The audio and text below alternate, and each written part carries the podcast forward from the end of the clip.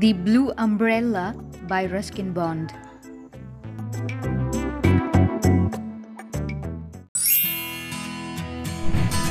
It's RJ Suba.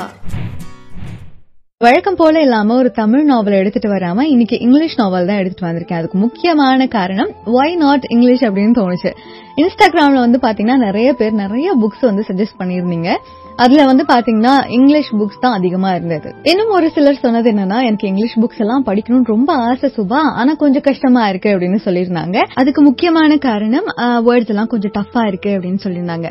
So எப்போதுமே புத்தகங்கள் படிக்கணும் அப்படின்னு ஆசைப்படும் போது பெரிய பெரிய புத்தகங்களா எடுத்து படிச்சீங்கன்னா கண்டிப்பா கஷ்டமா தான் இருக்கும். சின்ன சின்ன நாவல்ஸ்ல இருந்து போகலாம். நார்த் இந்தியால ஹிமாலயாஸ் இருக்கு இல்லையா? அதுல ஒரு குட்டி அழகான வில்லேஜ் அதுல பின்யா பிஜு அப்படின்னு ரெண்டு பேர் இருக்காங்க. பிஜு வந்து பாத்தீங்கன்னா பின்யாவோட அண்ணா. எப்பெல்லாம் அண்ணா படிக்கிறானோ அப்பெல்லாம் பின்யா வந்து மாடு மேய்க்க கிளம்பி போயிடுவாங்க. நீலு நீலு நில்லு ஏன் ஓடுற? அப்படின்னும் கோரி நீயமா கேட்க மாட்டேங்கிற அப்படின்னு சொல்லி மாடு பின்னாடியே ஓடிட்டு இருப்பாங்க பிஜு மாடு மேய்க்க கிளம்பிட்டா மாடுகளுக்கே தெரியும். இன்னைக்கு நம்மளதான்ப்பா மேய்க்க போறாங்க அப்படின்ற மாதிரியும். பின்யா கிளம்பி போறாங்க அப்படின்னா ஓகே பின்யாவை நம்ம மேய்ச்சிடலாம் அப்படின்னு மாடே முடிவு பண்ணிடும். ஏன்னா மாடு எங்கெல்லாம் கூட்டிட்டு போகுதோ அங்கேயும் பின்யா போய்கிட்டே இருப்பாங்க. அந்த ஊரை சுத்தி பாக்குறது பின்யாக்கு ரொம்ப ரொம்ப பிடிக்கும். பின்யா ரொம்ப யதார்த்தமான பொண்ணு. நீலகிரி சைடு எல்லாம் போயிருந்தீங்கன்னா அங்க இருக்கிற வில்லேஜஸ்ல ரொம்ப யதார்த்தமா ரொம்ப இன்னசென்டா நிறைய பெண்களை பார்க்க முடியும். அந்த மாதிரி ஒரு குட்டி பொண்ணு தான் பின்யா. அந்த ஊர்லயே ராம் அப்படின்ற ஒருத்தர் இருக்காரு. வயசான ஒரு நபர். அந்த ஊர்லயே டீ கடை வச்சிருக்காரு. அந்த ஊர்லயே அவர் தான் ரொம்ப பணக்காரர். அடிக்கடி பின்யாவும் விஜுவும் அந்த கடையில போய் டாஃபீஸ் வாங்கிட்டு வருவாங்க. அதாவது மிட்டாய் வாங்கிட்டு வருவாங்க. கையில எப்பெல்லாம் எக்ஸ்ட்ரா காசு இருக்கோ அப்பெல்லாம் போய் மிட்டாய் வாங்கிட்டு வருவாங்க ஜாலியா இந்த கதையில ரொம்ப முக்கியமான மூணு கேரக்டர்ஸ் இவங்க தான் ஒரு நாள் காலையில மாடுகளை மேய்ச்சிக்கிட்டு அப்படியே போறாங்க பின்யா காட்டுக்குள்ள. ஒரு இடத்துல நிறைய பேர் உட்கார்ந்துட்டு இருக்காங்க சாப்பிட்டுட்டு இருக்காங்க அவங்களோட உடைகள் எல்லாம் டிஃப்ரெண்டா இருக்கு. அவங்க பேசுறது கொஞ்சம் கொஞ்சம் பின்யாக்கு நல்லாவே புரியுது. ஒரு மரத்துக்கு பின்னாடி நின்னுட்டு அவங்க என்ன பண்றாங்க அப்படின்னு பாத்துக்கிட்டே இருக்கா. டக்குன்னு அங்க ஒரு நீல குடைய பாக்குறா அதுதான் ப்ளூ அம்பர்லா பார்த்த உடனே அவளுக்கு ரொம்ப பிடிச்சு போச்சு. ரொம்ப அழகான குடை. இது வரைக்கும் இப்படி ஒரு கொடையை அவங்க பார்த்ததே கிடையாது.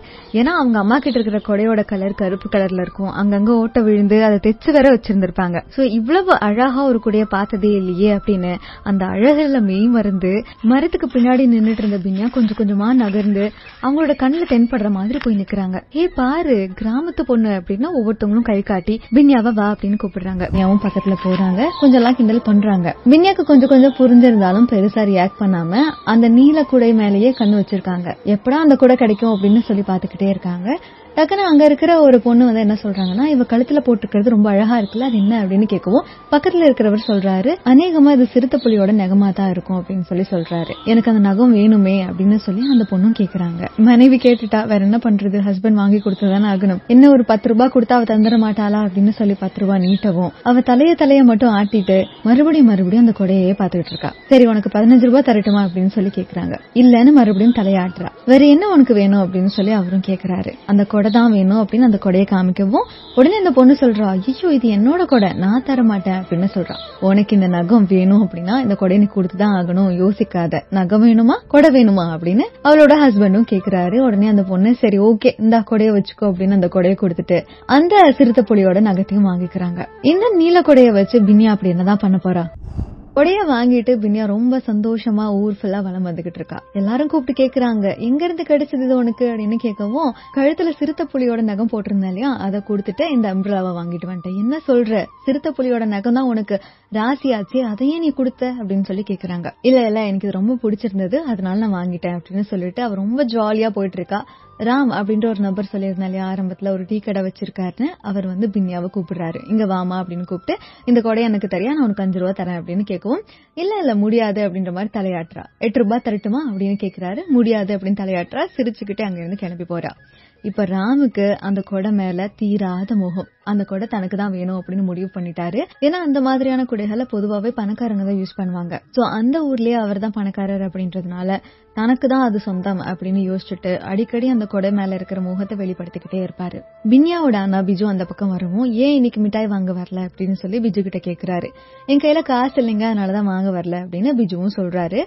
உன் ஃப்ரெண்ட்ஸ் எல்லாம் என்கிட்ட வந்து வாங்குறாங்க அக்கௌண்ட் வச்சு வாங்குறாங்க. நீ ஏன் கடனுக்கு வாங்கக்கூடாது. உன்கிட்ட எப்ப பணம் இருக்கோ அப்ப கூட அப்படின்னு சொல்லி ஒரு வலைய விரிக்கிறாரு. ஒரு வேலை பிஜுனால தர முடியல அப்படின்னா அந்த கொடையை கொண்டு வா அப்படின்னு சொல்லலாம் இல்லையா? சோ இத பிளானா வச்சு கேட்கவும் பிஜு அதெல்லாம் வேணாங்க அப்படின்னு சொல்லிட்டு அங்க இருந்து கிளம்பி போறாரு. விரிச்ச வேலையும் வீணா போயிடுது.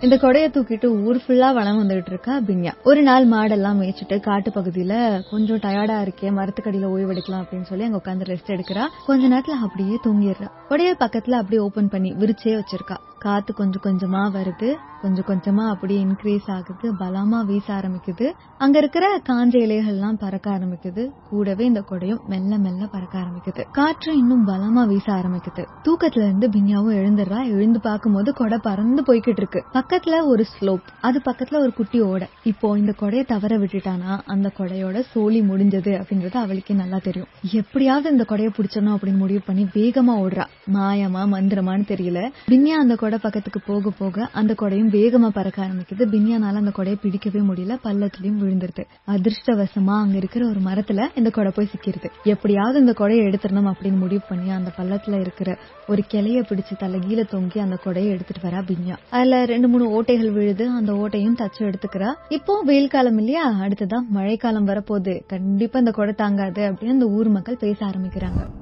அடுத்ததா என்ன நடக்குதுன்னா அந்த கொடை வேணும் அப்படின்ற ஆதங்கமும் பொறாமையும் அந்த ராமுக்கு அதிகரிக்க அதிகரிக்க ஒரு நாள் அவரோட கடையில ஒரு குட்டி பையனை அப்பாயிண்ட் பண்றாரு. வேலை செய்யறதுக்கு ஆளு வேணும் அப்படின்றதுனால பிஜு கிளாஸ்ல படிக்கிற ஒரு பையனையும் அப்பாயிண்ட் பண்றாரு.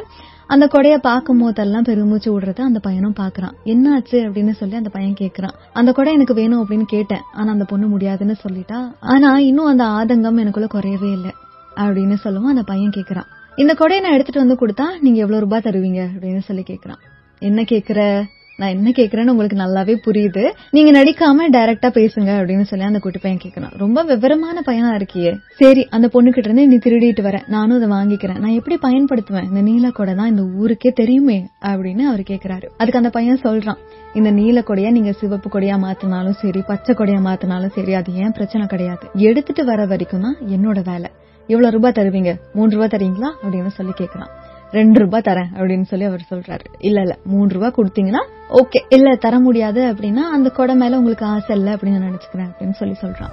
பின்னியா கொடையை திறந்து வச்சுட்டு பைன் ஃபாரஸ்டுக்கு நடுவுல எதையோ கலெக்ட் பண்றதுக்காக கொஞ்சம் கொஞ்சமா நகர்ந்து நகர்ந்து போய்கிட்டு இருக்கா. அப்படி போயிட்டு இருக்கும்போது அசந்த நேரமா பார்த்து அந்த கொடையை தூக்கிட்டு அந்த பையன் ஓடுறான். அவனோட பாதம் ரொம்ப பெருசா இருக்கிறதுனால நடக்கிற சத்தம் அதிகமா கேட்டு பின்னியா அலர்ட் ஆகி டக்குன்னு திரும்பி பாக்குறா ஐயோ என் கொடை அப்படின்னு பதறிட்டு ஓடுறா. ஓடும்போது பாதி வழியிலேயே பின்யாவோட அண்ணா பிஜுவும் பாக்குறான் எதுக்கு இப்படி ஓடுற? அப்படின்னு சொல்லி பிஜு கேட்கவும் பாரு என்னோட கொடைய தூக்கிட்டு ஓடுறான் பாரு அப்படின்னு சொல்லி வின்யாவும் பிஜு கிட்ட சொல்றா. இப்ப பிஜுவும் வின்யா கூட சேர்ந்து ஓட ஆரம்பிக்கிறான். அந்த பையனை பிடிக்கிறாங்க.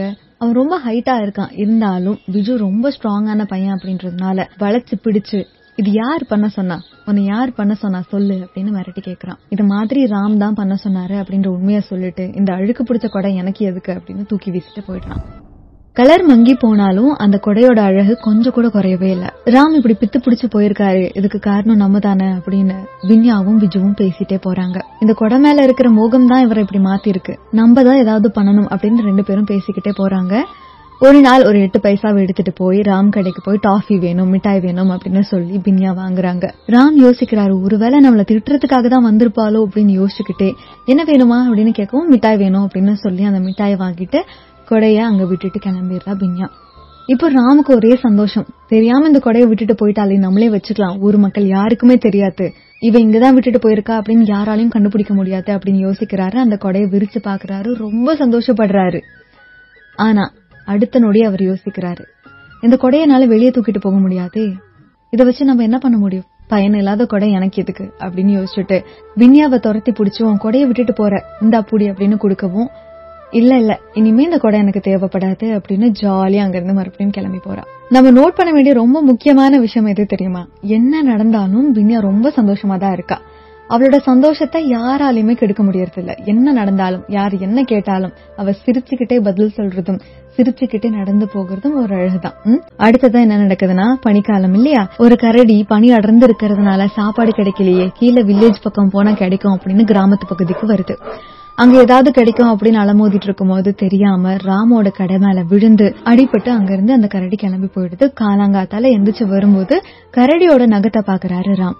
அதை உடனே எடுத்துட்டு போய் கடைக்காரர் கிட்ட கொடுத்து சில்வர்ல ஒரு செயின்ல அதை மாட்டி எடுத்துட்டு வராரு. பின்யாவை கூப்பிட்டு இங்க வா நல்லா இருக்கா இது? அப்படின்னு கேக்குறாரு. ஓ நல்லா இருக்கே அப்படின்னு அவளும் சொல்றா. இது உன் கழுத்துல மாட்டிக்கோ உனக்கு எப்படி இருக்குன்னு பாக்கலாம் அப்படின்னு சொல்லிட்டு இது உனக்காக தான் நான் வாங்கிட்டு வந்தேன் அப்படின்றாரு. நீ எனக்கு கொடை கொடுத்த. நான் உனக்கு இதை தரேன். வச்சுக்கோ அப்படின்னு கொடுக்குறாரு. அவளும் ரொம்ப சந்தோஷமா அதை வாங்கிட்டு போறா. சிறுத்தை புலி நகத்தை விட கரடியோட நகம் தான் ரொம்ப ராசியான நகம் அப்படின்னு சந்தோஷப்பட்டுட்டு அங்கிருந்து போறா. கதையும் முடிஞ்சிருச்சு. இந்த கதையில நம்ம நிறைய விஷயங்கள் தெரிஞ்சிருந்திருப்போம். உதாரணத்துக்கு ஒரு சின்ன பொண்ணு எவ்வளவு மெச்சோர்டா ஒரு விஷயத்த ஹேண்டில் பண்ணியிருக்கா. தன்னால ஒருத்தர் பாதிக்கப்பட்டிருக்காரு அப்படின்னு தெரிஞ்ச உடனே ரொம்ப மெச்சோர்டா செல்ஃப்லெஸ்ஸா அதாவது சுயநலம் இல்லாம இந்தாங்க கொடைய வச்சுக்கோங்க அப்படின்னு சொல்லி கொண்டு போய் கொடுத்திருக்கா. இது நமக்கு இருக்குமா அப்படின்னு கேட்டா கிடையாது.